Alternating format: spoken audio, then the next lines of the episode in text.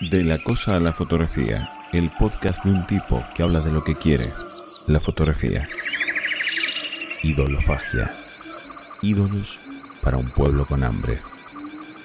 Somos parte de una sociedad que se alimenta de ídolos. Ídolos versión siglo XXI. Nos toca vivir un tiempo de digestiones lentas y procesos históricos urgentes.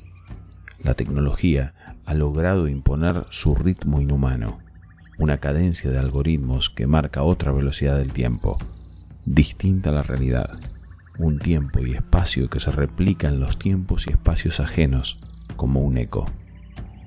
Les cuento acerca de uno que me tocó conocer. Vittorio Garcete, capítulo 1. El cuerpo humano es todo igual, mientras que esté bien lavado es lo mismo chupar un codo que cualquier otra parte. Vittorio Garcete, contemporáneo y paraguayo. Episodio 1. De la selva a la cárcel. Vittorio Garcete nació en el Monte Guaraní. Es imposible localizar el lugar porque los hechos que permitieron llegar a él aniquilan toda posibilidad de chequear las fuentes y al igual que en la cosecha del pepino, nos encontramos ante un hecho de imposible fijación en algún momento exacto de la historia. No obstante, los sucesos que dieron lugar a su fama superan la anécdota de la fecha tal vez lo pueda explicar. Vittorio, al igual que sus ancestros, defendieron el monte en el que vivieron de cuanto embate hubo contra su tierra y su gente.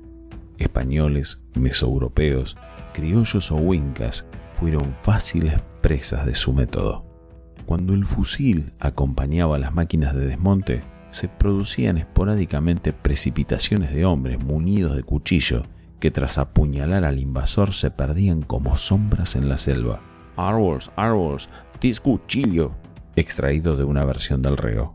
Vittorio creció gracias al río que hacía crecer los árboles sobre los que él dormía, inundando la tierra, renovando el piso cenagoso, pegajoso y culebrero.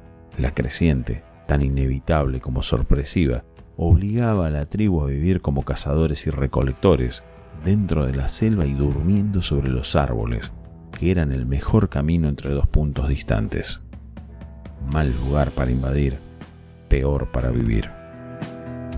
Durante años, los guaraníes que se salvaron del genocidio de la Triple Alianza atacaron a quienes invadían su territorio con la táctica de avanzar por las copas de los árboles, apuñalar y volver a la selva. Según él era simple, árboles, árboles, tis, cuchillo y correr. Solo el fusil podía con ellos.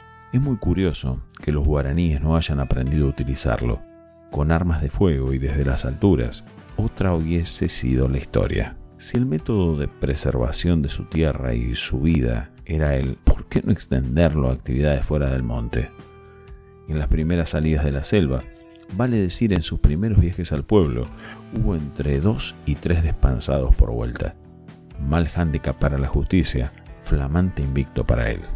Sépase que la curiosidad y la intolerancia combinadas son altamente peligrosas en la tierra guaraní. Vittorio mató a un hombre y se acaba de enterar que por eso lo buscan. Entonces escapa, sin suerte, hacia Asunción.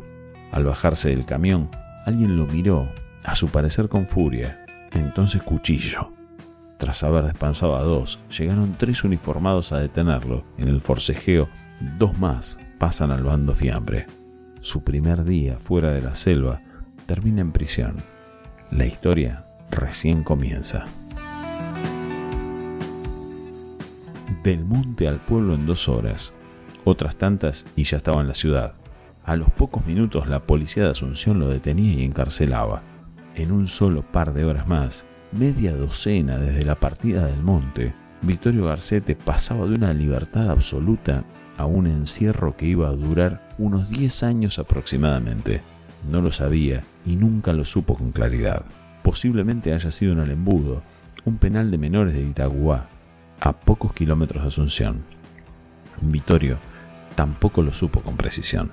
Vittorio no sabía por qué todo lo que lo rodeaba era de esa forma, aquella que tienen los objetos reales cuando los percibimos amenazantes.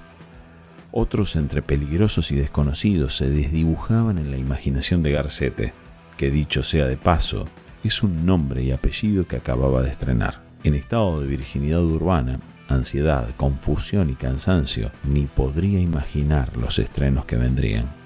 Vittorio ya está en la cárcel. Fin del capítulo 1. Los fragmentos musicales que acompañaron a este podcast son del tema 43 de Paraguayo. Podés encontrarlo en YouTube y en Spotify.